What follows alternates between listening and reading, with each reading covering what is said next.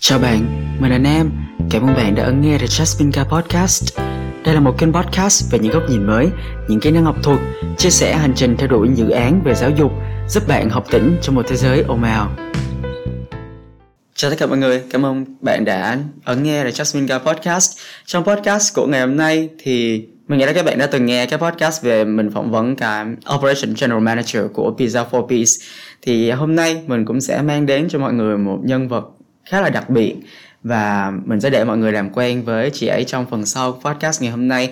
Và mình hy vọng là các bạn có thể học hỏi được rất là nhiều từ kinh nghiệm và câu chuyện của nhân vật ngày hôm nay, cũng như là biết thêm được một cái lựa chọn nghề nghiệp và cái định hướng con đường trong tương lai của mọi người như thế nào. Vì vậy thì chúng ta sẽ bắt đầu podcast của ngày hôm nay nhé. Chào chị, cảm ơn chị đã đồng ý tham gia The Jasmine Guy Podcast ngày hôm nay. Chị có thể giới thiệu bản thân mình với các bạn thính giả của The Jasmine Guy không? Chào Nam và chào các bạn khán giả của The Jasmine Guy. Chị là Ngọc Anh, là chuyên viên truyền thông của Đài truyền hình Việt Nam. Hiện tại chị đang công tác tại Ban Khoa giáo. Và cụ thể hơn là chị làm truyền thông trong một số hạ tầng của kênh truyền hình giáo dục quốc gia VTV7. Và cũng có duyên là làm quen với Nam trong một chương trình của VTV7, đấy là IELTS Face Off. Okay. Khi em mới phỏng vấn để xuất hiện trên IELTS Face Off ấy, thì em có được gặp chị trong cái Google Meet đó với lại Huyền. Thì ngay sau cái buổi đấy thì em cũng nhắn tin với Huyền ấy, và em đã nhắn một câu mà hôm trước em có nhắc chị là phải nhắc em ấy. Thì em đã nói với Huyền là Now I know why she's the leader ấy. Yeah. Sau khi em gặp một người, thường này em sẽ có những cái ấn tượng đầu tiên ấy. Thì cái ấn tượng đầu tiên của em với chị Ngọc Anh ấy là đúng là một phong cách của một leader thực sự của team. Yeah. Đó là cái first impression, cái ấn tượng đầu tiên của em với chị Ngọc Anh đó. Nên là em cũng rất là hy vọng là sau cái podcast ngày hôm nay thì mọi người có thể có được một cái nhìn vào cuộc sống của một người mà đang làm tại Đài truyền hình Việt Nam VTV7 như chị Ngọc Anh. Yeah. Và đầu tiên thì em hay hỏi khách mời của podcast là giới thiệu về cái câu chuyện cá nhân của bản thân, về cái background story, về gia đình chị Ngọc Anh, từ bé chị Ngọc Anh là một người như thế nào và hồi đấy chị Ngọc Anh học trường gì chẳng hạn. Ok, thực ra là đây là mình đã có rất nhiều chị đã có rất nhiều kinh nghiệm làm truyền hình rồi, cũng đã có khoảng đây là năm thứ 6 mà chị ở trong đã có kinh nghiệm công tác tại Đài truyền hình Việt Nam rồi nha. Thực ra đây là lần đầu tiên mà chị có cơ hội thu podcast và nhận được lời mời podcast của Nam. Nói thật là chị rất là bất ngờ, tại vì là mình chưa từng làm việc này bao giờ. Nhưng mà ok, tại sao không thử nhỉ? Tại vì chị nghĩ là chắc chắn là các bạn độc giả lắng nghe podcast của Nam thì chắc chắn là đều vì một lý do nào đó, và bản thân là các bạn ấy cũng rất là muốn lắng nghe những cái câu chuyện mà Nam truyền tải. Nên thực ra chị hy vọng là các bạn có thể gọi là có được những cái gì rất là hữu ích từ câu chuyện của chị. Thực ra thì chị là một người Hà Nội, ở Hà Nội từ bé, sinh ra lớn lên ở Hà Nội. Thì thực ra ngày xưa chị cũng không bao giờ nghĩ là chị sẽ làm công việc của một chuyên viên truyền thông như bây giờ. Hay nói chính xác hơn thì thực ra là chị là một người làm truyền thông. Thì ngày bé chị nhớ là hồi cấp 1 hoặc là hồi mẫu giáo gì đó, chị nghĩ là chắc là chị chỉ mong làm giáo viên thôi. Vì hồi đấy thì thường là mọi người không có quá nhiều khái niệm về những cái nghề nghiệp như bây giờ đâu. Chị là 9X thì thực ra là hồi đấy là những cái khái niệm về các công việc khác nhau như là làm truyền hình hay làm truyền thông nó còn rất là mới lạ với cả các bạn Gen Z bây giờ đấy. Thì thực ra hồi đấy mình cảm thấy rất là mình có thể là mình sẽ phù hợp với nghề giáo viên chẳng hạn. Nhưng mà đến bọn chị vẫn chưa biết là mình sẽ định làm gì, cho đến khi mà chị học cấp 3, chị học ở trường trung học phổ thông chuyên khoa học tự nhiên mà ngày xưa các bạn ấy hay gọi là chuyên tổng hợp ấy. Thì thực ra đó là một cái ngành chuyên tin và nó là một ngành rất là gọi là chuyên về khoa học, gọi là chuyên về toán lý hóa đấy, đúng không? Như các bạn vẫn hay biết. Thì thực ra là có lẽ là một cái gọi là bước ngoặt, thì chị nghĩ là đúng là bước ngoặt khi mà mình cảm thấy là mình muốn làm một cái gì đó, thực sự muốn cái gì đó, khi mà chị tham gia một cái buổi, nó như là một cái buổi party của trường thôi, cũng là do các bạn trong trường tổ chức. Thì thực ra chị cảm thấy là chị rất nghĩa là cảm giác những cái cảm xúc mà trên sân khấu mọi người truyền tải xuống ấy, chị cảm thấy như là chị muốn trở thành một người mang đến cảm xúc trong những người ngồi bên dưới. Nên là tự dưng đến lúc đấy chị đã có cảm giác là chị muốn trở thành một người làm về sự kiện chẳng hạn, về truyền thông. Nên chị nghĩ là chị sẽ hợp với công việc đó. Nên lúc đấy chị đã có nghĩ là mình sẽ lựa chọn một cái ngành gì đó trong tương lai. Lúc đấy chị lớp 11. Thì đến lớp 12 thì chị nghĩ là chị lựa chọn Học viện Ngoại giao. để theo học. Và vì là một người học khối A nên thực ra là rất may mắn là năm đấy chị đã thi khối A và vào được khoa truyền thông của Học viện Ngoại giao. Thực ra thì như các bạn bây giờ biết thì thực ra là môi trường học là ở đại học là một chuyện, nên thực ra là kinh nghiệm nó là cái chuyện rất quan, là một chuyện khác và nó hoàn toàn không liên quan đến những kiến thức các bạn học. Nên thực ra là gọi là một người học trong ngành truyền thông, nhưng thực ra là nếu mà không có nhiều gọi là trải nghiệm nhiều trong cái ngành này thì nói thật là những cái kiến thức các bạn học trên lớp nó sẽ rất là trôi. Và nói thật là hồi đấy chị không, nói thật là bây giờ khi nhìn các bạn như là Nam hay nhiều bạn trẻ Gen Z khác, bọn chị cảm thấy là so với mình ngày xưa thật sự rất là mình rất là không đứng như các bạn đó. Tại vì ngày xưa rất là bị động và cũng như là không hề chủ động đi tìm thêm nhiều công việc hay là phát triển bản thân đâu. Hồi đấy chỉ nghĩ rất đơn giản là mình có thể làm thêm những cái việc làm thêm nhỏ nhỏ thôi để kiếm thêm thu nhập. Và hồi đấy thực sự là chị đã làm một công việc liên quan đến giáo viên như chị mong ngày xưa đấy, chị đi làm gia sư. Hồi đấy chị đi làm gia sư toán cấp 2. Thế đó, chị chỉ đơn giản là nghĩ là mình cần thêm một cái khoản gọi là tiền tiêu vặt thêm nhỏ. Hồi đấy thực sự là chị không có quá nhiều kinh nghiệm về làm truyền thông gì đó đâu. Nhưng chị nghĩ là chắc chắn là bây giờ các bạn học ngành truyền thông hay là truyền hình hay tổ chức sự kiện, bây giờ các bạn ấy đã làm việc ở rất nhiều những cái công ty hay làm tình nguyện viên rất nhiều rồi. Đó, vậy còn sau đấy khi chị ra trường thì chị nghĩ là chị cần để đi lịch thực tập. Đó, chắc chắn là khi nào các bạn đến năm thứ tư các bạn sẽ đến một cái giai đoạn là mình cần phải đi thực tập. Và chị nghĩ là sau khi một vài bạn chị đã từng trải nghiệm ở Đài truyền hình Việt Nam làm thực tập ở một số kênh như là VTV3, VTV6, và chị nghĩ là không biết là có khi là mình cũng muốn thử sức ở một môi trường đấy. Thì hồi đấy chị chỉ đơn giản là chị apply. Thì mọi người cũng bảo là kênh VTV7 hồi đấy là một kênh rất là mới và là một kênh cũng trẻ, kênh về giáo dục. Thì chị nghĩ là cũng là một gọi là một môi trường mới, và chị nghĩ là chắc chắn là với một môi trường mới như thế thì cũng sẽ rất là welcome những cái người mới. Vậy nên là chị cũng thử sức thôi. Thì thực sự là đấy là tháng 2 năm 2016. Thì chị nghĩ là đấy là lần đầu tiên mà chị đến VTV7, cái hồi xưa mà vẫn còn đang ở dưới cổng đài, nó không phải ở trên này như các bạn đang ở đấy bây giờ. Thì đấy là lần đầu, và chương trình đầu tiên chị làm là người đầu tiên chị gặp là nhà sản xuất của chương trình IELTS Face Off là anh Lê Thắng. Thì có thể một vài bạn khán giả của chương trình đã biết anh ấy rồi. Thì hồi đấy chị được ngay lập tức chị đã được phân công làm việc với anh ấy là một người phụ trách truyền thông và cũng như đang sản xuất chương trình Our Face Off.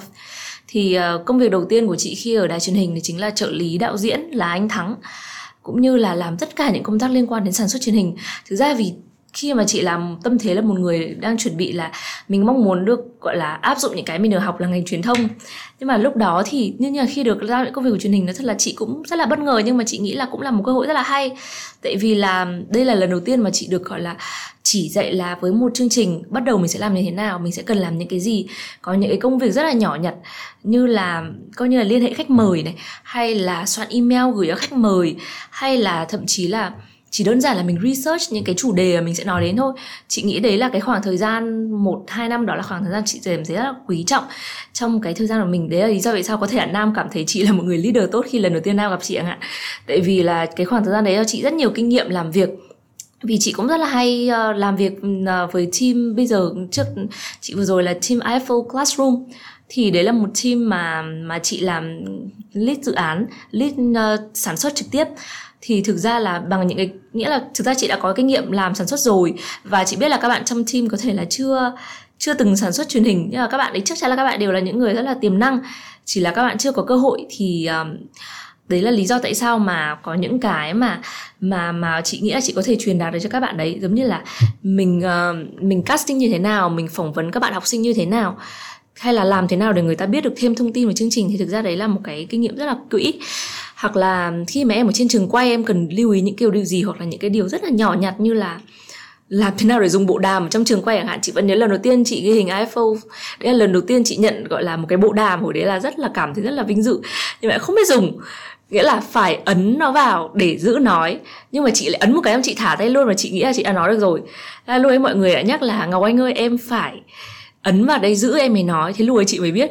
Lúc ấy thì có rất nhiều các anh chị có vị trí gọi là quan trọng khác đang cầm bộ đàm, và thực sự lúc ấy mình cũng cảm thấy rất là hồi hộp, nhưng cũng cảm thấy rất là gọi là mình cũng đang cầm được một cái bộ đàm. Chị nghĩ là chắc chắn là mình cũng là một cái vai trò, cũng có vai trò trong ekip rồi.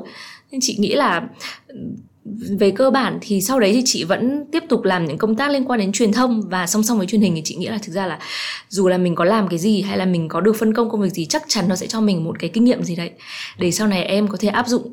Vì thực sự là chị đã quay lại làm sản xuất trong một thời gian rất dài, chị làm truyền thông rồi, nên chị nghĩ là mặc dù là cái khoảng thời gian đấy rất là ngắn nhưng mà chị nghĩ là cũng cho chị rất nhiều kinh nghiệm. Thế là các bạn khán giả đã nghe được về cái câu chuyện nghề nghiệp của chị Ngọc Anh từ cấp 3 đến đại học cho đến lúc đi làm ở VTV. Và bây giờ em cũng muốn hỏi chị một cái rất là phổ biến với các bạn trẻ hiện nay, là mọi người có khá là nhiều vấn đề về cái việc học ở trường này và việc chọn ngành, và có nhiều áp lực từ cuộc sống xung quanh nữa. Thì thời cấp 3 của chị Ngọc Anh thì chị Ngọc Anh có những cái khó khăn gì mà bây giờ chị Ngọc Anh không quên được không, hoặc là nó có ấn tượng với chị? Hồi cấp 3 thì thực ra là khi mà nói về áp lực thì ra chị nói thật là áp lực về hồi đó chắc là phải học tập, học hành nhiều. Tại vì thực ra là khi hồi cấp 3 chị là học ở một trường chuyên về các môn khoa học tự nhiên, về khoa học tự nhiên, ví dụ như là toán lý hóa. Hồi đấy thực sự là hồi cấp 2 chị rất là thích toán, nên là lý do chị học ngành đấy. Nhưng mà khi mà mình vào một môi trường chuyên và các bạn xung quanh rất là giỏi, thật sự luôn, các bạn ấy rất là giỏi, nên là mình cảm thấy là tự dưng mình không làm một cái gì so với các bạn ấy hết. Và các bạn ấy đều là những người đi thi giải quốc gia. Thì nói thật là chị cảm thấy trong lớp hồi đấy, chị nói thật trong lớp luôn, trong lớp khoảng 40-50 người, chị chỉ xếp số 30 đủ đi thôi. Chị cảm thấy rất là, hồi đấy mình cũng cảm thấy rất là không thể nào bằng các bạn mình ấy. Nên thực ra chị nghĩ là đôi khi bây giờ nghĩ lại, thực ra là có thể là mình hồi đấy không hiểu sao mình lại chăm học đến thế. Nhưng mà chị nghĩ là cũng là một cái gọi là những trải nghiệm rất hay, vì có thể là đến bây giờ mình sẽ không bao giờ mình có lại cảm giác như thế được. Còn nếu mà về những câu chuyện về liên quan đến chọn ngành thì chị nghĩ là chắc chắn là bạn nào khi đến tuổi đấy, các bạn cũng sẽ question, đặt ra câu hỏi cho bản thân mình là không biết là mình học ngành gì. Chị chắc chắn là bây giờ có rất nhiều, thường ấy, các phụ huynh có vẻ sẽ khuyên vào những cái ngành cơ bản như là kinh tế chẳng hạn. Về kinh tế không biết là bây giờ các bạn thế nào, nhưng mà thời chị thì thường nó sẽ là về liên quan đến kinh tế, hoặc là nếu giả sử bản thân gia đình các bạn có một cái background về một cái môi trường nào đó thì mọi người sẽ khuyên là mình có thể vào cái ngành đó và mình sẽ phát triển tiếp lên, vì mình đã có những cái môi trường làm việc cũng như là có những cái hỗ trợ từ gia đình rồi. Tuy nhiên là chị nghĩ là hồi đấy chị cũng có một cái yếu tố cũng rất là quan trọng, đấy chính là ý thích của bản thân. Đương nhiên là có thể là mình vẫn chưa xác định được ý thích đó, vì chị biết rất nhiều bạn đã thi vào và học năm nhất, năm hai, và các bạn ấy đến lúc đó các bạn nhận ra là thực sự là mình không có quá nhiều đam mê với cái ngành mình đang học, và mình cũng muốn học ngành khác. Nhưng thực ra theo chị, thực ra là nó là một chuyện rất là bình thường, vì khi trải nghiệm rồi mình mới biết được là mình có yêu thích cái đấy hay không. Có thể là kinh tế có kinh tế, hay là có những cái ngành liên quan đến thương mại, có thể là lúc đấy các bạn lựa chọn nhưng các bạn chưa cảm thấy là mình phù hợp lắm, thì thực ra các bạn hoàn toàn có thể đi học thêm, cũng như là học thêm bằng hoặc là học thêm các chương trình đào tạo ở ngoài, hoàn toàn không có vấn đề gì, miễn sao mà các bạn cảm thấy là cái chương trình nó có lợi cho mình. Chị có một người bạn thì là học mà về kinh tế đối ngoại ở ngoại thương, cũng là một ngành rất là hot và điểm cũng rất là cao, nhưng bây giờ chị là một designer. Thì thực ra là kiểu nó không hề liên quan gì đến với cái ngành học này cả, nhưng mà chị đã đào tạo bản thân cũng như là tự training cho bản thân mình rất nhiều những cái kỹ năng, khóa học để coi như là bây giờ thành một người designer, gọi là, và đương nhiên là gọi là lương của một designer cũng như là một người làm thiết kế rất là tốt. Và chị ấy cũng đã có kinh nghiệm trong khoảng gần 10 năm nay rồi, cũng như là rất nhiều người chị đã gặp ở VTV7 đây. Anh làm đồ họa, anh ấy học đại học luật, anh ấy vẫn nói luôn mình là một luật gia và cũng là một người làm đồ họa. Nên là và không phải ai người cũng như chị, không phải ai làm về truyền hình cũng truyền thông cũng là người ta học từ ngành đó ra. Vì đó là những cái kinh nghiệm mà các bạn hoàn toàn có thể gọi là rèn luyện trong quá trình mình tìm kiếm cơ hội.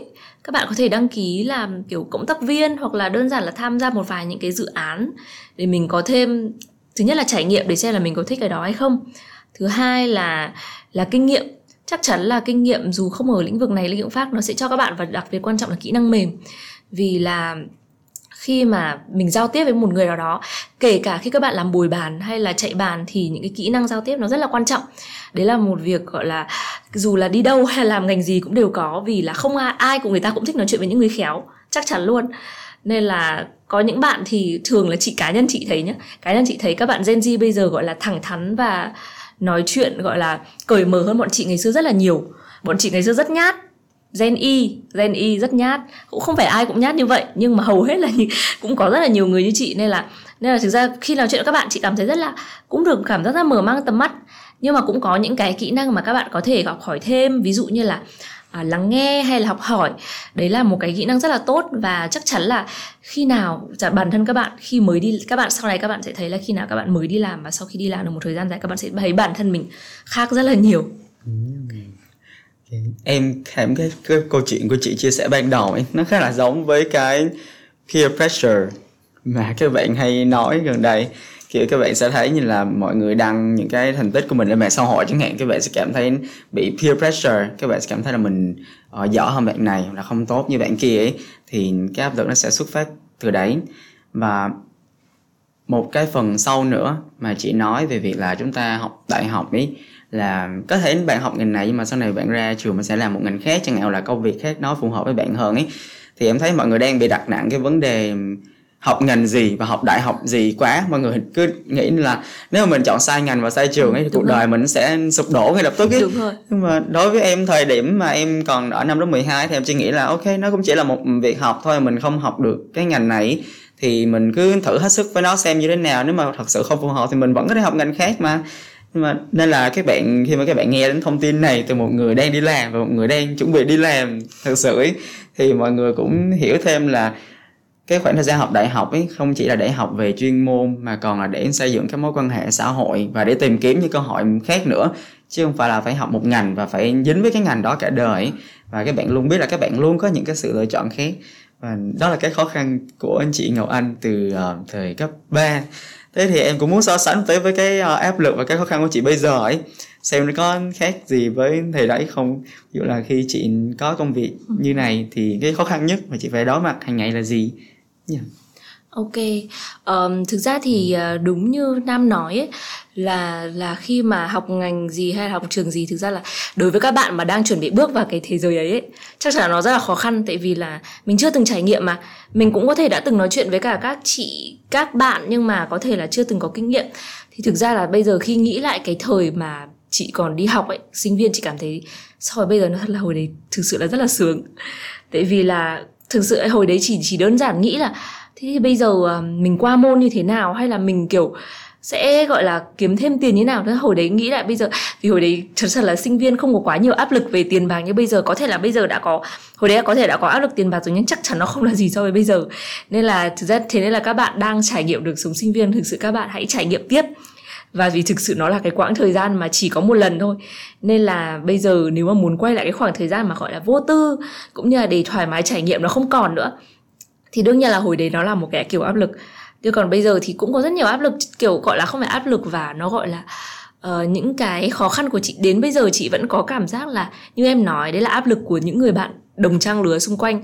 Bản thân chị cũng có rất nhiều bạn bè học làm trong ngành truyền thông quảng cáo, tổ chức sự kiện, và các bạn ấy cũng làm ở ngoài rất là năng động. Như em biết thì Đài truyền hình Việt Nam là một trường nhà nước, thực ra là nó cũng có rất nhiều những cái hoạt động đa dạng khác, chị cũng được trải nghiệm rất nhiều. Tuy nhiên là bản thân chị cũng hay bị so sánh với cả, tự cảm thân mình bị so sánh với cả những người bạn mình làm truyền thông ở ngoài. Các bạn ấy rất là năng động và các bạn ấy thử sức được nhiều lĩnh vực hơn chẳng hạn. Và đôi khi chị cũng nghĩ là sẽ thế nào nếu mà mình không làm ở Đài truyền hình Việt Nam mà mình làm tự do như các bạn ấy ở ngoài. Các bạn ấy sẽ có thể là như các vị phụ huynh ngày xưa hay nói là nó không ổn định đó. Nhưng thực ra là đối với chị, cá nhân chị thực ra cảm thấy cái việc đó nó không vấn đề gì cả, miễn sao là mình thích. Tuy nhiên là chị nghĩ là ai cũng, nó đều là những lựa chọn cá nhân cả. Nên là dù sao thì nghĩ đi nghĩ lại, thực ra nó đều là cái gì nó cũng có trải nghiệm hết. Có thể là bản thân những người bạn của chị ở ngoài, các bạn ấy cũng mong muốn có được một cái sự ổn định như chị chẳng hạn. Tuy nhiên nó là trải nghiệm của từng người và mong muốn thử sức thôi. Chị nghĩ là nếu có cơ hội, chị vẫn đã có cơ hội được trải nghiệm một vài những cái công việc ở ngoài, và chị cảm thấy là mình vẫn có thể biết được những cái trải nghiệm đấy. Nghĩa là các bạn ấy thật sự là, nếu mà nói so sánh ra, những cái công việc của chị ở ngoài nó kiếm được rất là nhiều, kiếm tiền, gọi là kiếm về thu nhập, cũng như là nhiều thứ nó rất là gọi là, và cũng có nhiều mối quan hệ khác. Tuy nhiên là khi mà làm ở Đài truyền hình Việt Nam thì chị nghĩ là cũng có cho chị một nhiều những cái giá trị khác. Ví dụ như chị đang làm ở kênh VTV7 là kênh giáo dục, chị cũng đã được tiếp xúc với rất là nhiều những cái chuyên gia, cũng như là những cái quan điểm giáo dục nó rất là mới. Đấy là một cái giá trị mà chị nghĩ là đúng là không thể ai cũng có được. Nghĩa là nó sẽ là tư duy về những cái chuyện gọi là học tập, hay thậm chí là sau này chị dạy con như thế nào mặc dù chị chưa có con. Nhưng mà chị nghĩ là nó là một cái gọi là rất là hay ho, tại vì là nó sẽ cho mình những kiến thức ngay từ bây giờ. Chị nghĩ là với cả bản thân, chị nghĩ là khi mà chị làm việc ở Đài truyền hình Việt Nam thì chị cũng sẽ có thêm nhiều những cái cơ. Với ra bản thân chị khi làm ở VTV7 thì chị cũng có cơ hội trải nghiệm rất nhiều công việc khác nhau, không chỉ là sản xuất truyền hình, nó có liên quan đến truyền thông, tổ chức sự kiện, và cũng như là sẽ biết được thêm rất nhiều những cái bộ máy khác mà thực ra hoàn toàn chị có thể dùng những kiến thức đấy ở những cái công việc ở ngoài được. Cho nên là, và đương nhiên là khi mà thật chị là ở một người ở độ tuổi chị đã kết hôn và đã có gia đình, nên là khi mà đã bắt đầu chuyển sang tâm trạng như mọi người hay nói là chuẩn bị chuyển sang làm hệ bỉm sữa đấy, nên thực ra là nó sẽ là một cái hệ áp lực khác khi mà em sẽ phải gọi là cân đối thời gian của mình với gia đình hơn. Ngày xưa chị nói thật là chị làm việc bạt mạng và chị cũng là một đứa gọi là đặt nặng công việc trên hết, nên thực ra là chị cảm thấy là mình cảm thấy là cái việc mình dành rất nhiều thời gian cho công việc của mình nó cũng không vấn đề gì.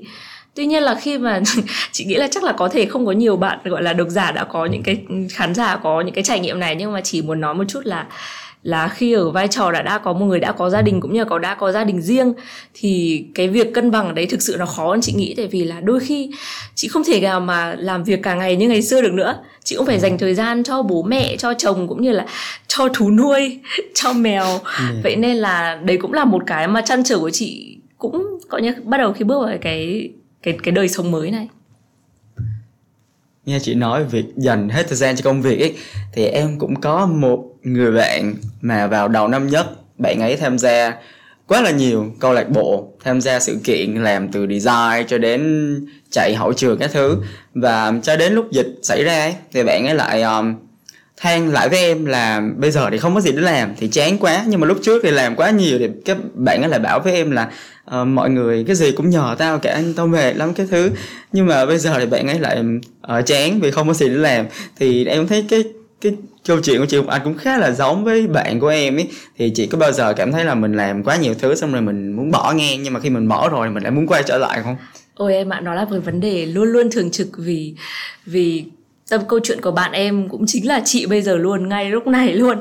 Thì chắc chắn ấy, nói thật ấy, bây giờ bọn chị vẫn luôn bảo nhau ấy, nói thật ấy, là có việc làm còn hơn là rảnh tay. Nghĩa là khi mà bận gọi là tối mắt tối mũi đấy, thực ra nó còn sướng hơn rất nhiều so với việc gọi là không có việc gì làm.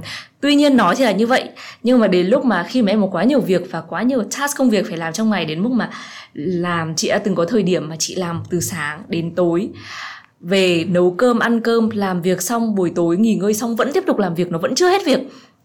Lúc ấy chị đã cảm giác là tại sao mình nhiều việc thế này nhỉ, tại sao mình lại nhận nhiều việc như thế, tại sao mình không bỏ bớt đi và coi như là để dành thời gian khác để mình làm việc. Nói thật là chị vẫn luôn nghĩ như thế đến tận bây giờ. Tuy nhiên là đến lúc sau đấy thì chị cũng phải quay lại là mình đang cố gắng vì cái gì, vì có thêm trải nghiệm, có thêm thu nhập, hay là mình đang không muốn gọi là, vì rõ ràng chị nói thật, khi mà bạn em hay chị là những người có những cái trải nghiệm đấy thực sự là những người không thể chịu được cảnh rảnh. Nói thật luôn. Vì là nói thật ấy, ai cũng sẽ có những cái cảm giác mà tại sao việc nó cứ dồn hết như thế này. Nhưng đến lúc không có việc gì thì em sẽ cảm thấy gọi là em sẽ cũng muốn nghỉ ngơi chứ, em cũng muốn nghỉ ngơi. Nhưng mà đương nhiên nó sẽ là một cái nghỉ ngơi ở trong bản thân nó ở trong cái khoảng cho phép. Và rõ ràng có thể bạn em hoặc là một vài người sẽ nhận ra là rõ ràng bản thân mình khi mà ở trong cái tình trạng gọi là rất nhiều việc như thế, nó sẽ làm việc tốt hơn là khi em làm ít việc hơn. Vì khi em ít rồi em sẽ ít động lực hơn, người ta hay nói là bị lầy đấy. Thì rõ ràng chị đấy là cái chị tự nhận ra ở bản thân mình nhá. Nghĩa là khi mà chị làm nhiều, tự dưng chị cảm thấy là mọi thứ nó cứ nhanh hơn. Đương nhiên là nó sẽ là đặt mình trong một cái tình trạng gọi là phải xử lý công việc thật là nhanh. Nhưng mà tuy nhiên là đương nhiên vẫn phải đảm bảo về chất lượng nhá, chứ mình không thể nào mà làm gọi là rất là cho xong để mình chuyển sang công việc khác được. Nên là chị nghĩ là nó cũng là một cái kỹ năng để mình rèn luyện cái khả năng gọi là làm việc trong áp lực đó. Thì áp lực cao hay áp lực thấp thực ra nó là do bản thân mình. Với cả thực ra ấy, đến bây giờ chị nghĩ là vẫn có một cái khả năng mà chị vẫn cần phải gọi là cải thiện hơn, đấy là cái khả năng sắp xếp thời gian của bản thân chẳng hạn. Đương nhiên ấy, mình nhiều việc hay ít việc nó là do mình lựa chọn, nhưng mà đúng là tại sao có những người nhiều việc nhưng người ta vẫn có những cái khoảng thời gian rất là chill, rất là thanh thản đi chơi với bạn bè, thì thực ra đấy là cái cách mà mà mọi người sắp xếp thời gian để làm việc cho nó hiệu quả hơn.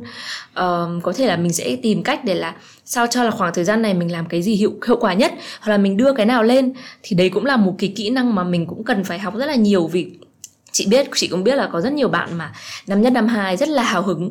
Vậy chị nói thật luôn, những bạn nào mà làm được những cái thứ như kiểu chụp ảnh này, design hay là làm rất nhiều thứ chắc chắn là bị mọi người nhớ rất là nhiều. Nhưng các bạn phải cảm thấy rất là, gọi là cảm thấy tự hào về cái khả năng đấy của mình, tại vì là và không phải ai mà người ta cũng mời mình để tham gia những cái hoạt động như vậy. Thứ nhất là mình cũng phải trau dồi kỹ năng đó, thực sự là nó đã tốt hay chưa, nó ở mức nào. Đến sau này khi các em nhìn lại một thời gian, khi mà các bạn sẽ thấy là cái kỹ năng của mình nó sẽ tốt dần hơn rất nhiều, và thực ra nó sẽ thành một cái mạch ấy. Nên là thực ra khi mà làm việc, không chỉ nói trong ngành truyền thông của chị nhá, mà nó có rất nhiều những công việc khác mà mình phải giải quyết nó gọi là đa nhiệm ấy. Thực ra nếu mà làm việc được đa nhiệm được thì rất là tốt. Tuy nhiên thì nếu mình không làm việc đa nhiệm, mình hoàn toàn có thể sắp xếp thời gian mình làm từng việc một, nó hoàn toàn không có vấn đề gì cả. Đa nhiệm nhưng phải làm tốt các thứ, chứ không thể nói là vì tôi làm cái này, vì tôi làm cái kia nên cái này của tôi chất lượng giảm hơn cái việc đấy. Ví dụ nếu mà em làm nhiều công việc khác thì người sếp kia của em đâu có biết là em đang làm những công việc khác. Nên là bắt buộc em vẫn phải hoàn thành cái việc đó trong cái khả năng của mình, để sao cho mọi người sẽ nói là thế thì mọi người không thể nói là thế thì mày đừng nhận nhiều việc nữa, thế thì đừng làm nhiều nữa, thì tập trung cái này thôi. Nhưng thực ra nếu mà làm được hết tốt tất cả ấy, thì đấy cũng là một cái kỹ năng rất là tốt.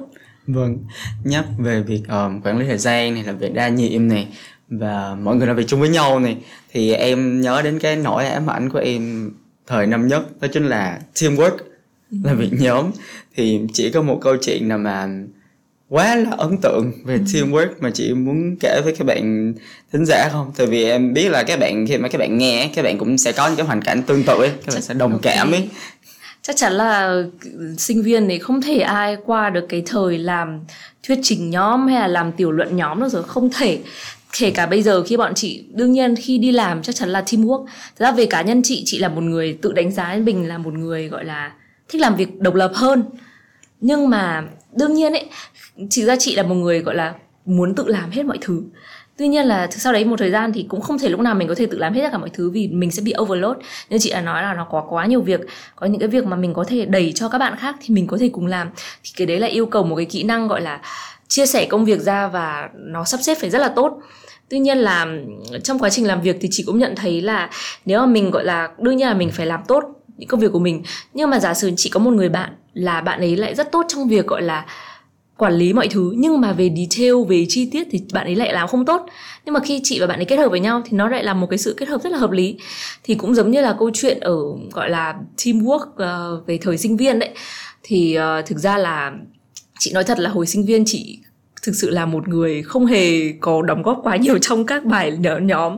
Tại vì thực ra hồi đấy thì cũng không có quá nhiều gọi là mình vẫn là còn non ấy. Đúng nghĩa là hồi đấy mình vẫn rất là non. Thì thực ra chị rất may mắn, thì chắc chắn các bạn cũng thế, là trong nhóm bao giờ cũng sẽ có một bạn rất là chăm.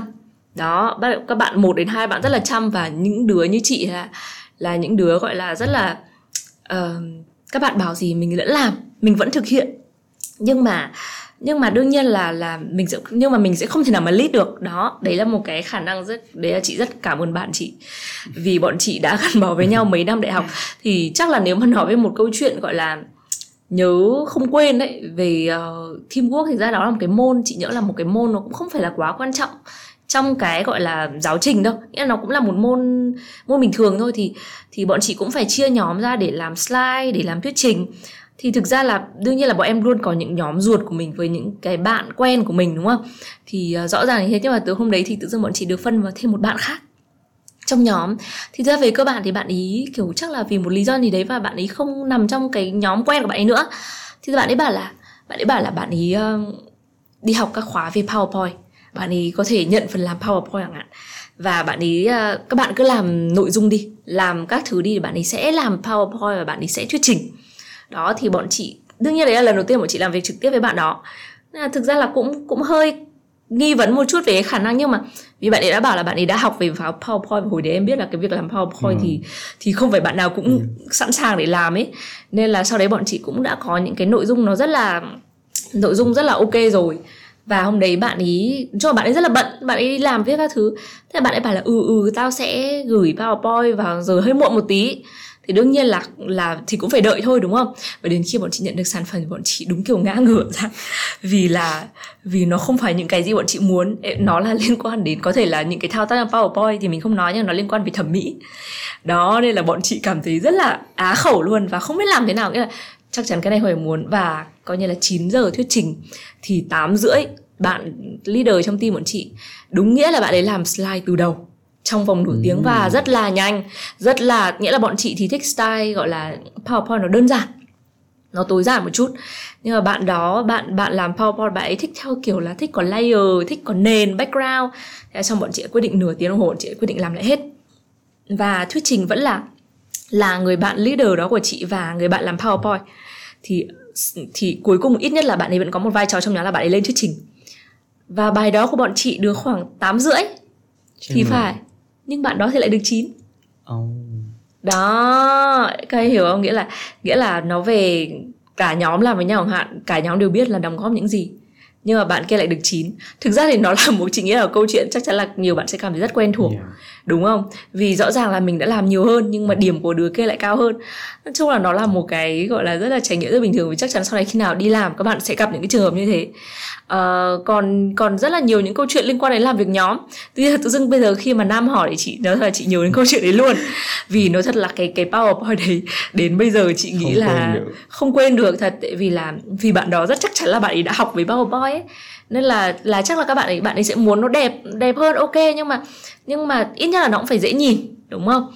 Thì đối với bọn chị lúc ấy là nó hơi khó nhìn và nó không phải cái thẩm mỹ bọn chị muốn, nên là thôi quyết định làm lại. Và nói chung là cũng rất là cảm ơn người bạn leader của bọn chị, đến bây giờ vẫn đã gọi là bạn ấy cũng là một người leader trong công việc hiện tại luôn, nhưng mà chị nghĩ là ai cũng sẽ cần những người bạn như thế trong cuộc đời sinh viên đấy. Gánh team. Đúng, gánh team, đúng nghĩa là gánh còng lưng luôn.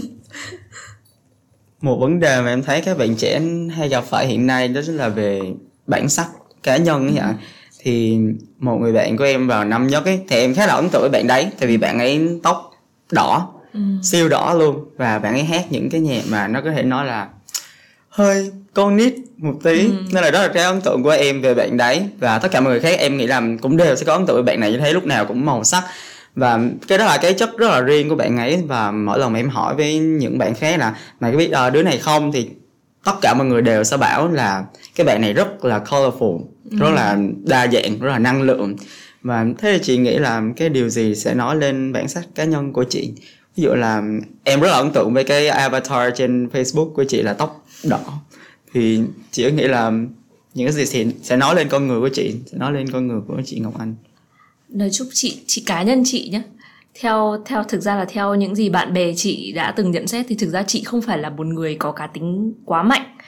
Nghĩa là thực ra về chị cũng nhận thấy đấy, nghĩa là chị là một người mang tướng hình, gọi là mang tính hơi ôn hòa nhiều hơn. Chị sẽ trong nhóm chẳng hạn, chị sẽ không phải là người gọi là khi mà chị có ý kiến quá mạnh chị sẽ gọi là đưa lên và để tranh cãi mọi người, chị sẽ không phải là người đó. Nên thực ra thì nếu mà nói về bản sắc của một người trẻ, chị nghĩ là chắc chắn là ở khi mà các bạn bước vào cái giai đoạn gọi là sinh viên đi, là cái giai đoạn các bạn bắt đầu được thể hiện mình nhiều hơn, và đấy là cái điều mình chưa từng làm ở các bạn ạ. Thì nó là một cái giai đoạn rất là quan trọng. Thì thực ra ấy, nó đôi khi nó đến từ ngoại hình. Đúng như em nói, thực ra chị cũng thích, giữa bản thân chị kiểu giả sử như là chị cũng đang là một người tóc đỏ, chị cũng rất là thích kiểu làm bản thân mình nổi bật hơn những người khác. Tuy nhiên chị nghĩ là cũng có những cái một vài khác, như là đấy, như là cá tính của em trong cái quá trình em làm việc nhóm hay là trên lớp. Rõ ràng là trong lớp sẽ có thỉnh thoảng có những bạn mà em sẽ thấy giơ tay rất là hỏi thầy rất là nhiều, và em sẽ không hiểu là tại sao lại hỏi kỹ như vậy luôn. Nhưng đấy cũng là một kiểu cá tính. Thực ra chị nghĩ là nó cũng là một cái hay khi mà mình có thể thoải mái bộc lộ ra, vì có rất nhiều bạn nó ở thuộc trường phái rất là hướng nội, các bạn ấy không thoải mái để bạn ấy thể hiện ra, hoặc đơn giản là các bạn chỉ cảm thấy là mình cứ thế này là ổn. Nên chị nghĩ là dù là hướng nội hay là có bản sắc hay thế nào, miễn là bản thân bạn ấy cảm thấy là bạn ấy happy về cái việc đó, nghĩa là dù bạn ấy là hướng nội hay là bạn ấy thế nào thì miễn là bạn ấy cảm thấy vui là được. Còn nếu mà các bạn ấy cảm thấy là mình đấy là những cái mà còn, đương nhiên là chị rất thích những bạn nào mà thoải mái thể hiện cá tính của mình, ví dụ như là hát, hay là thậm chí là các bạn ý thể hiện bằng nhiều thứ. Ví dụ như là khi em đến trường em sẽ có thể những cái rất là hình tượng rất là iconic về một vài nhân vật nào đó trong trường ạ. Thì đấy cũng là một cái thứ rất hay. Tuy nhiên là Về bản sắc thì chị nghĩ về quan trọng nhất vẫn là về cá tính. Nghĩa là về cá tính nghĩa là mình vẫn muốn làm, sẽ là một cái người gọi là đương nhiên là nhiều năng lượng, truyền những năng lượng tích cực cho mọi người và mang đến giá trị tích cực, chứ không hay muốn là gọi là nổi tiếng hay là được nhắc đến vì một cái lý do gì đó nó tiêu cực hoặc là cái gì đó không hay, đúng không?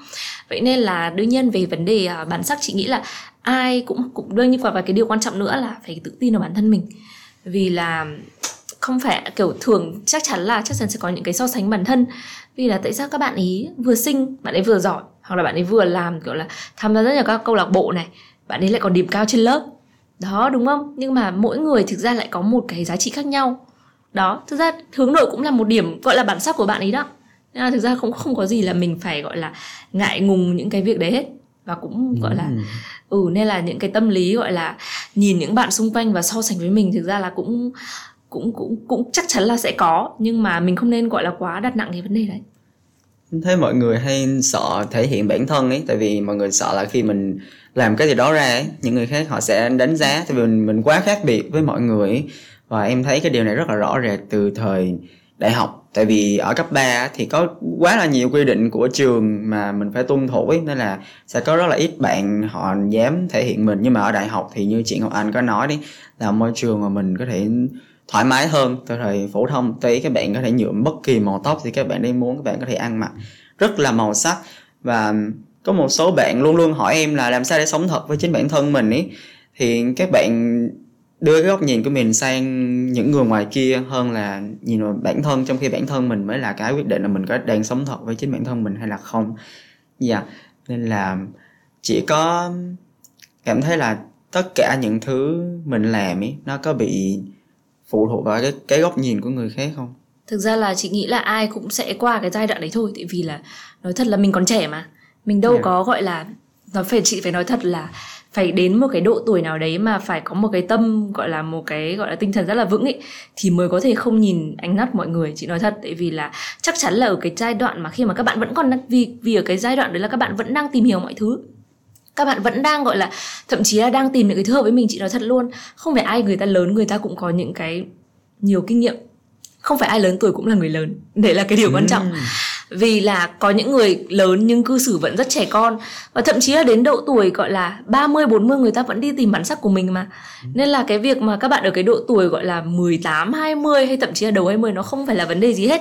Vì là thực sự là đến cái tầm đó mình vẫn đang gọi là mình, giả sử như mình nhìn thấy bạn xung quanh xinh chẳng hạn, mình cũng muốn làm theo, đấy là chuyện bình thường, đúng không? Thì thực ra đấy là một cái chuyện rất là bình thường. Các bạn ấy muốn thể hiện bản thân mình ra thì đó là một cái việc rất là welcome. Chị nói thật luôn là phải có những cái nhân tố như vậy thì nó mới thú vị được, vì ai cũng giống ai. Đương nhiên là có thể là các bạn ấy đôi khi các bạn ấy cũng phải nhìn xung quanh một chút để xem là liệu nếu mình làm thế này thì mọi người sẽ phản ứng như thế nào. Chắc chắn là sẽ có những cái suy nghĩ như thế luôn. Tuy nhiên là các bạn cứ thoải mái có những cái suy nghĩ như thế đi. Tuy nhiên là trong một cái thời gian chẳng hạn, cứ làm theo những cái gì mà mình cảm thấy thích chẳng hạn. Có thể là nó không được đám đông quá phổ biến đâu, nhưng miễn sao nó là, thứ nhất là nó là bản sắc của mình, thứ hai mình cảm thấy thoải mái. Quan trọng nhất là mình phải cảm thấy thoải mái đã. Vì là rõ ràng là giống như kiểu em thử một kiểu tóc ấy, có thể là em thử tóc chẳng hạn kiểu này, có thể là lần này nó chưa đẹp lắm, không sao, lần sau mình vẫn còn lần sau cơ mà. Nhưng mà chắc chắn là cái giai đoạn mà tóc nó chưa đẹp nó sẽ đi như thế đấy. Và em sẽ nhớ là ok, mình sẽ có một cái giai đoạn như thế. Và rõ ràng là dù là không đẹp thế nào, một thời gian nhìn nó cũng sẽ quen thôi. Nên là có ngại thể hiện ra thì cũng không sao đâu. Dần dần các bạn ấy sẽ tìm được hướng thôi. Vì là kể cả bây giờ vẫn có như chị hay thậm chí rất nhiều người khác là vẫn đang tiếp tục tìm kiếm những cái gọi là giá trị của bản thân, cũng như là những cái gọi là điểm mà mình làm tốt ấy, như em nói. Vì chị nói thật là khi mà nghe Nam nói, Nam cảm giác chị là một người leader tốt chẳng hạn, hoặc là một cái leader kiểu có tiếng nói hạn. Chị nói thật, chị phải nhớ lại luôn, chị không hiểu luôn chị đã nói gì để Nam có thể nghĩ là chị như thế, nhưng chị chỉ đơn giản là chị đang làm việc của mình thôi. Đó, thì có thể là đấy là những cái suy nghĩ của mình, là người khác sẽ có khi là không đánh giá cao, nhưng thực ra là bản thân người khác lại cảm thấy rất ấn tượng với điều đấy chẳng hạn, đúng không? Nên là nó còn tùy thuộc vào cảm giác của mọi người nữa. 9 người 10 ý mà, không phải ai người ta đánh giá mọi thứ được, đương nhiên là điều theo lăng kính người ta ấy. Nên có thể người ta cảm thấy cái việc đó bình thường, nhưng cũng có thể đối với người ta đấy là một cái việc rất là wow chẳng hạn, tại vì người ta không làm được việc đó. Nên là trước mắt là mình cứ quan trọng là mình muốn cái gì thôi. Chứ còn những người khác xung quanh thì chắc chắn là có để ý, nhưng mà nó cũng không phải là cái quan trọng lắm ấy. Nên là nếu mà muốn làm một cái gì thì trước mắt là thứ nhất bản thân mình phải là thoải mái đã. Thứ hai là nếu mà các bạn cảm thấy là ok, nếu mà có một cái gọi là đầu óc để nghĩ xem là theo hướng này mọi người sẽ thích thì quá giỏi luôn. Mình cứ go with the flow thôi. Đúng rồi, go with the flow. Bình thường ấy, khi mà em làm rất là nhiều thứ, em viết blog, làm podcast, viết sách và đi học ở trường, tham gia các câu lạc bộ, các dự án khác nhau ấy, thì em luôn luôn có một câu hỏi trong đầu là tại sao mình lại theo đuổi những thứ này. Và dần dần thì em mới biết được là mình muốn sử dụng cái giá trị của mình để tạo ra những giá trị cho mọi người xung quanh nữa. Và em luôn tự hỏi là cái động lực của mình lớn nhất là gì. Mỗi ngày mà đi học thì cái động lực lớn nhất của mình là gì. Thì em mới biết được là qua 2 năm ở đại học thì em có một nhóm bạn, và mỗi ngày em đi học ấy, thì em sẽ rất là mong được gặp cái nhóm bạn này. Và mỗi lần gặp họ là em sẽ cảm thấy kiểu cái mức năng lượng của mình ấy, nó lên trời. Xong rồi lúc mỗi lần đi về nhà là nó lại từ từ hạ xuống, rồi hôm sau nó lại lên nữa. Nên là em cũng cảm thấy như là mỗi ngày mình đến trường, mỗi ngày mình làm cái gì đó ở trường, thì mình biết là có cái nhóm bạn này ở đây để họ tận hưởng cái niềm vui đó với mình. Và thậm chí khi em về nhà thì em vẫn cảm thấy như là mỗi việc mình làm ấy, đều có một nhóm người ở đằng sau, họ luôn luôn ủng hộ, họ luôn theo dõi cái hành trình của mình ấy. Và cái điều đó làm em cảm thấy quá là hạnh phúc. Nên là em cũng có nói trong một số podcast gần đấy là em hầu như là không biết cái buồn là gì luôn ấy. Hoặc là em sẽ buồn rất là ít. Ví dụ là lúc trước ấy, thì có thể có một chuyện buồn xảy ra, em sẽ buồn kiểu 1, 2, 3 tháng, như 1 năm, bây giờ sẽ không bao giờ quên được. Nhưng mà bây giờ ấy, em có là nhiều những thứ tích cực xung quanh ấy, thì em sẽ chỉ nhớ tới cái nỗi buồn đó kiểu trong 1 ngày, 2 ngày thôi, nó đã mất tiêu rồi. Tại vì có quá là nhiều người làm mình cảm thấy hạnh phúc hơn. Vậy thì em cũng muốn hỏi chị Ngọc Anh là điều gì là động lực để chị làm những thứ mà chị đang làm hiện tại? Nói chung là khi nghe Nam chia sẻ, nói thật là chị cảm thấy là thực sự là nó rất là sâu sắc đấy nhá. Nó rất là sâu sắc so với độ tuổi của em. Thực ra là chị biết là các bạn gọi là Gen Z bây giờ rất là, nó đã khác bọn chị rất nhiều rồi, nhưng mà thực sự là mỗi lần gặp một bạn khác là chị lại cảm thấy một cái trải nghiệm rất là khác. Vì thực sự là cảm thấy gặp các bạn rất là, tại vì chị đã từng có rất trải nghiệm gọi là nó không được gọi là quá tốt với các bạn đó khi trong quá trình làm việc. Nhưng về con người thì chị không nói, con người rõ ràng là rất là đáng yêu, rất là gọi là năng động. Nhưng mà đương nhiên về khái niệm làm việc thì người nọ hợp người kia, mình không nói.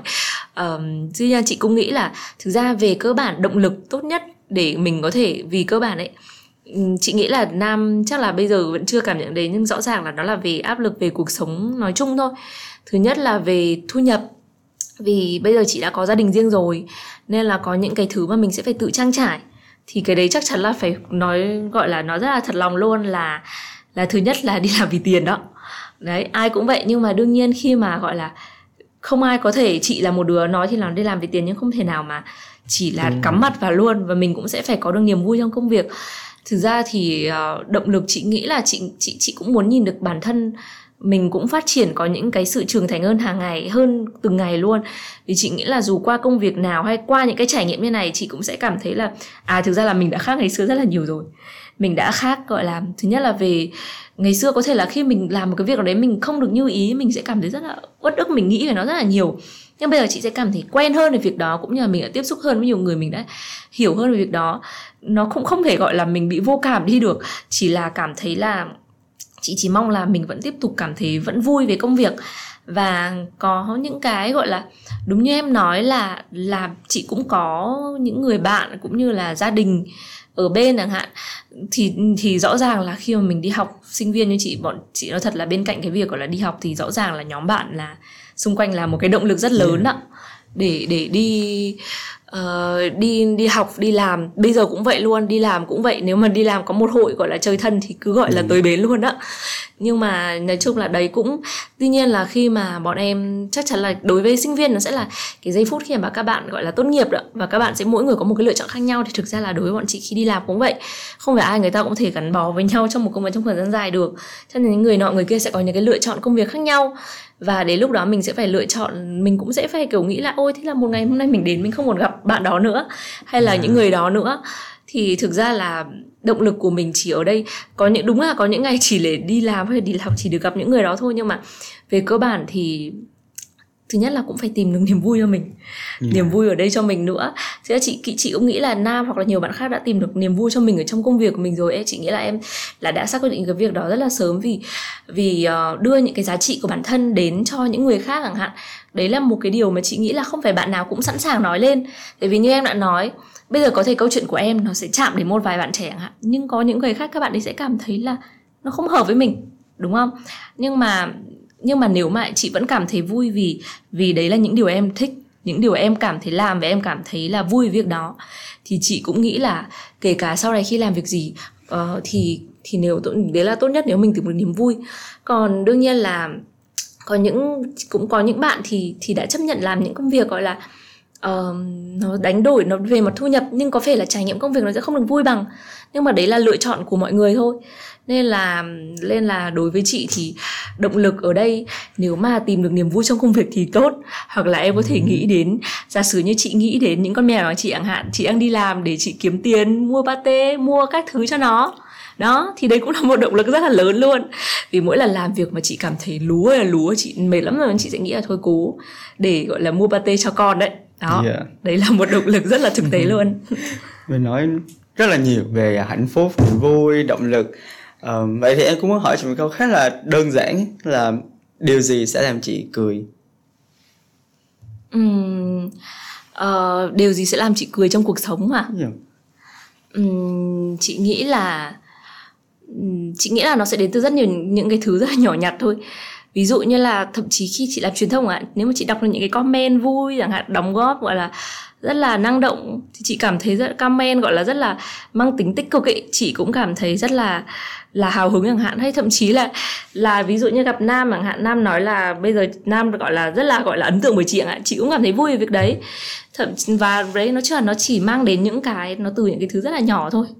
Đó, thì nếu mà gọi là niềm vui thì chị nghĩ là mỗi người sẽ có những cái trải nghiệm khác nhau. Tuy nhiên là miễn sao mà mình cảm thấy thực sự vui, mà có thể là nó không phải to tát đâu. Đương nhiên là nếu hôm nay mình nhận được một cục tiền rất là lớn thì chắc chắn nó là một niềm vui lớn rồi. Thế là nó cũng có thể đến từ những thứ rất là nhỏ xinh. Ví dụ như mọi người khen mình, hôm nay mọi người khen bảo là bài viết này của em hay. Thì đó cũng là một cái chị nghĩ là Nam hiểu cái đấy đúng không? Vâng. Em kiểu khi mà mỗi lần mà có một bạn nào bạn ấy gửi cho em cái bài viết của em ấy, và bạn ấy bảo là ok, nhờ đọc bài viết của anh hoặc là nhờ nghe podcast của anh mà em có được cái động lực để làm rất là nhiều thứ trong cuộc sống ấy, thì tự nhiên em cũng kiểu được tăng cái năng lượng lên và em muốn viết nhiều hơn nữa. Và thật sự thì mấy bài viết của em ấy là em toàn viết theo kiểu ngẫu hứng, là có cảm hứng thì em viết, cho em sẽ không bao giờ xác định thứ hai em sẽ viết cái này, thứ tư, thứ sáu, 3, 5, 7 ví dụ như vậy. Nên là những cái nội dung mà em làm nó sẽ rất là thật với con người của em trước đã, và em cũng sẽ từ từ tìm được cái đồng cảm với các bạn đọc hoặc là các thính giả nghe podcast của The Jasmine Guy. Nên là đó là điều làm em khá là vui ở thời điểm hiện tại, là mình làm cái gì đấy xong rồi mọi người công nhận những cái giá trị của mình và họ học được và áp dụng được từ những cái giá trị của bản thân mình nữa. Và em còn nhớ trong cái bài luận gần đây nhất của em ấy, trong cái slide thuyết trình cuối cùng, khi mà em đã thuyết trình xong rồi thì em có đặt một cái slide là the road to success is always under construction ấy. Thì là con đường dẫn đến thành công thì luôn luôn đang trong tình trạng đang xây dựng ấy. Thì em cũng muốn nghe chia sẻ của chị về cái câu nói này. Nói chung mà chị nghĩ là đương nhiên khi mà nói đến under construction thì chị luôn nghĩ đến tình trạng gọi là bảo trì bảo dưỡng đấy. Nói thật là chị luôn nghĩ đến cái đó. Tuy nhiên là chị nghĩ là cá nhân chị thì không phải là một người gọi là hay đưa ra những cái không phải là một người đưa ra có quá nhiều câu code cho bản thân đâu. Vì là chị là một đứa khá là gọi là về cái mặt sâu sắc để nói thật là có thể chị không bằng Nam đâu, nhưng mà chị chỉ nghĩ là đấy là quan điểm của em, đấy là những cái mà em cảm thấy em đã đúc kết ra, thì chị nghĩ là chắc chắn là nó đã phải gọi là đã được gọi là tinh lọc từ rất là nhiều những cái trải nghiệm rồi, và chắc chắn nó là những cái trải nghiệm của em để em đưa ra những cái kinh nghiệm như thế. Thì không có ai mà tự dưng là, thực ra ở đây cái khái niệm gọi là thành công đó, nó cũng rất là đa dạng. Thành công về mặt gọi là về thành tựu này, hay là về như chị nói là về thu nhập này, mình có phải là một người kiếm thu nhập cao không? Vì cũng có những người, đối với người ta cái thành công ở đây nó không đến từ nhiều mặt về vật chất, mà nó có thể đến với tinh thần. Thì chị nghĩ là cái nếu mà mình xác định được cái thành công mà mình muốn chẳng hạn, và cái quá trình mình cảm thấy nó ổn, Và nó cảm như thế, chị nghĩ là nếu mà đúng như Nam nói và nó mang đến những cái giá trị cho mọi người thì chắc chắn nó là một cái sự thành công rất là lớn rồi. Ok. Khi đi làm ở ban khoa giáo thì em cũng nghe chị nói về khoa giáo, xong rồi em luôn luôn có một cái thắc mắc là tại sao nó lại là khoa giáo kiểu thay vì là ban giáo dục chẳng hạn. Thì thực ra vì ban khoa giáo nó là một cái ban đã có gọi là lịch sử rất là lâu đời rồi, nó đã khoảng 30 năm rồi, nên thực ra về cơ bản thì đây là một cái nơi với mang mục đích gọi là để giáo dục những cái kiến thức rất là phổ thông. Thứ nhất là kiến thức rất là đời, có thể là về kiến thức về mặt gọi là học tập nhá, nhưng cũng có thể là kiến thức về cuộc sống xung quanh, ví dụ như là gọi là về trồng trọt, đất đai, hay thậm chí là rất là nhiều thứ xung quanh, nghĩa là nó mang đến kiến thức của mọi thứ xung quanh chứ không chỉ là giáo dục. Nên ở đây ý là ban khoa giáo ở đây nghĩa là nó không chỉ giới hạn về kiến thức, không chỉ về giáo dục, mà mọi người còn muốn mang đến nhiều cái cảm giác gọi là được mang đến kiến thức nữa. Vì giáo dục rõ ràng là đôi khi em sẽ cảm thấy là nó bị học quá, học thức quá, đúng không? Đó. Okay. Tưởng tượng như là em là một bạn sắp ở một cái vị trí của chị chẳng hạn đi, thì em cũng muốn biết là một ngày của chị sẽ diễn ra như thế nào ấy, kiểu đi làm rồi. Nói chung là nếu mà em nói cụ tỉ về gọi là một ngày của chị thì chắc chắn là chỉ có dính với cái máy tính thôi. Rõ ràng là chỉ có từ sáng đến giờ là mình sẽ là lượt, đương nhiên là việc đầu tiên mình nên làm là mình sẽ list ra tất cả những việc mình nên làm trong ngày và sắp xếp nó là chị có rất nhiều mảng công việc, chị sẽ sắp xếp theo mảng này là mình có những việc gì cần giải quyết, hay là thậm chí hoặc là em có thể sắp xếp theo thứ tự gọi là những cái việc gì ưu tiên đầu tiên mà nó không có liên quan đến từng mảng. Thì mình sẽ gọi là giải quyết những công việc buổi sáng, và bây giờ chị thật sự chị chỉ mong là chị có thể giải quyết công việc nó thật là hiệu quả trong một ngày, có thể giải quyết xong công việc đó trong ngày hôm đó là chị đã cảm thấy rất là hạnh phúc rồi. Còn nói thật là nếu mà khi mà đấy là cá nhân chị khi làm trong cái ngành truyền thông mà cụ thể hơn là làm về social media thì nó là cả ngày luôn, nghĩa là sáng xong rồi em lại tiếp tục làm những cái công việc, nghĩa là em sẽ làm những công việc khác sau khi mà em lại đăng ra, quay ra em post bài, xong rồi là em sẽ lại làm tiếp tục những công việc, nó cứ nối gót nhau như vậy thôi. Thì thực ra là sẽ rất là tốt nếu mình có một cái kế hoạch cụ thể là thời gian này mình sẽ làm cái gì và trong cái khoảng thời gian này mình cần phải làm được cái gì, thì cái đấy rất là quan trọng, và bây giờ chị vẫn đang phải cố gắng để hoàn thiện cái kỹ năng đấy. Vậy thì bài học lớn nhất mà chị đã học được từ trước đến giờ là gì? Bài học lớn nhất chị nghĩ là chị học được từ trước đến giờ ấy hả? Vâng. Thực ra chị nghĩ là về cơ bản thì chị nghĩ là cái thái độ khi làm việc nó cũng là một cái rất là quan trọng ấy. Thứ nhất là thái độ nghiêm túc, thứ hai là em phải có trách nhiệm. Thì chị nghĩ là đấy là trong công việc, nếu mà nói về bài tập trong công việc thì chị nghĩ là cái quan trọng nhất là nó là có trách nhiệm. Vì là em có thể có rất là nhiều kỹ năng ở nhiều mảng khác nhau, nhưng mà em cần phải nếu mà giả sử em không chịu trách nhiệm với nó đến cuối chẳng hạn, em không sát sao với nó đến cuối thì đối với chị đấy là một việc không được đánh giá cao. Vì là khi em nhận việc hay là em nhận làm một cái việc gì đó thì mình cần phải sát sao đến cuối và đảm bảo là có thể có những về mặt kỹ năng mình có thể trau dồi sau, nhưng mà cái tính trách nhiệm nó là cái việc rất là quan trọng. Thì chị nghĩ là đấy là đối với chị nghĩ là chị là một người làm việc có trách nhiệm, thì chị nghĩ là chị mong là với những người xung quanh, và chị cảm thấy là đấy là một cái bài học về các bạn trẻ chẳng hạn. Thứ nhất là có trách nhiệm với cái việc mình đang làm, thứ hai là kiên trì với nó đến cuối, và đương nhiên là sắp xếp thời gian rất là kỹ, và quan trọng nhất là làm những cái thứ để cho mình có thể cảm thấy vui nhất, hoặc thậm chí là nếu mà nó không vui thì mình sẽ cố gắng tìm niềm vui ở trong đấy bằng một cách nào đó để sao cho là mình không cảm thấy chán, vì nó thật là hứng thú công việc nó rất là quan trọng. Để kết thúc podcast của ngày hôm nay thì em sẽ có một câu hỏi mà em đã nói từ đầu chương trình với chị Ngọc Anh, tức là khi mà nhắc đến chị Ngọc Anh thì chị sẽ muốn mọi người nhớ đến chị như thế nào? Câu này khá khó nha. Thực ra chị chỉ nghĩ là khi mà nhắc đến chị, chị mong mọi người sẽ nhìn thấy chị là một con người có năng lượng tích cực, và gọi là một người gọi là làm việc ổn, có năng lượng tích cực, và chị nghĩ là đấy là điều quan trọng nhất. Tại vì là chị không muốn mang đến cho mọi người một, nếu mà giả sử mà hôm đấy mà chị có tâm trạng không tốt chẳng hạn, chị nghĩ là chị sẽ không muốn mọi người nhìn thấy cái việc đó đâu.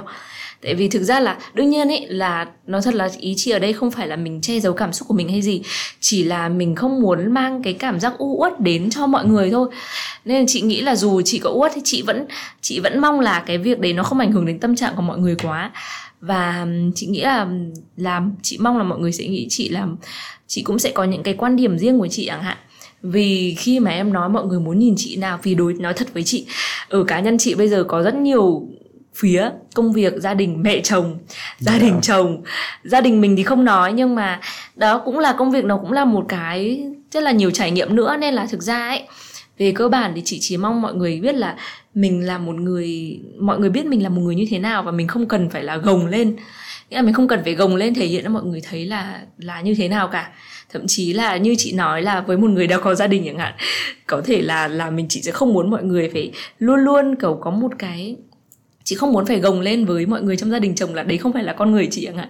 Chị muốn được là chính mình chẳng hạn. Vì đương nhiên là cái việc đấy nó khó nhá. Cái việc đấy nó khó tại vì là nó là một gia đình khác.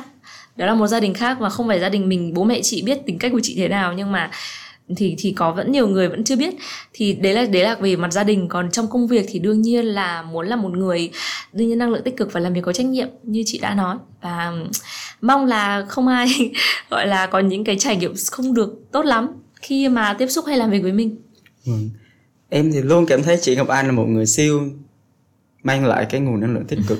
Từ những ngày đầu tiên ghi hình IELTS Face Off online cho đến bây giờ gặp mặt trực tiếp. Và em hy vọng là các bạn thính giả sau khi nghe xong tập podcast của ngày hôm nay cũng sẽ học được khá là nhiều, từ kinh nghiệm sống cho đến kinh nghiệm làm việc của chị Ngọc Anh nữa, một người siêu kinh nghiệm ở đây. Và cảm ơn các bạn vì đã đồng hành cùng Nam và chị Ngọc Anh trong podcast của ngày hôm nay. Và cảm ơn chị Ngọc Anh nữa vì đã đồng ý nhận lời ghi âm tập podcast khá là đặc biệt này với em. Cảm ơn các bạn và cảm ơn Nam. Nói thật là so với những người khác là chị không nghĩ là chị có quá nhiều kinh nghiệm đâu. Nhưng mà ok, nếu đối với Nam đó là chị là người siêu nghiệm hạn, chị cũng cảm thấy rất là vui. Và cũng rất là cảm thấy rất là vui khi mà chị có thể truyền được cái năng lượng tích cực đấy cho Nam cũng như là các bạn thính giả đang nghe chương trình. Rồi, xin chào các bạn và hy vọng là sẽ được các bạn sẽ tiếp tục lắng nghe những cái podcast sau của Nam và The Jasmine Guy. Cảm ơn bạn đã dành thời gian lắng nghe podcast này. Chúc bạn sẽ luôn hạnh phúc với các quyết định của mình trong tương lai. At the end of the tunnel, one will see himself standing there. The Jasmine Guy.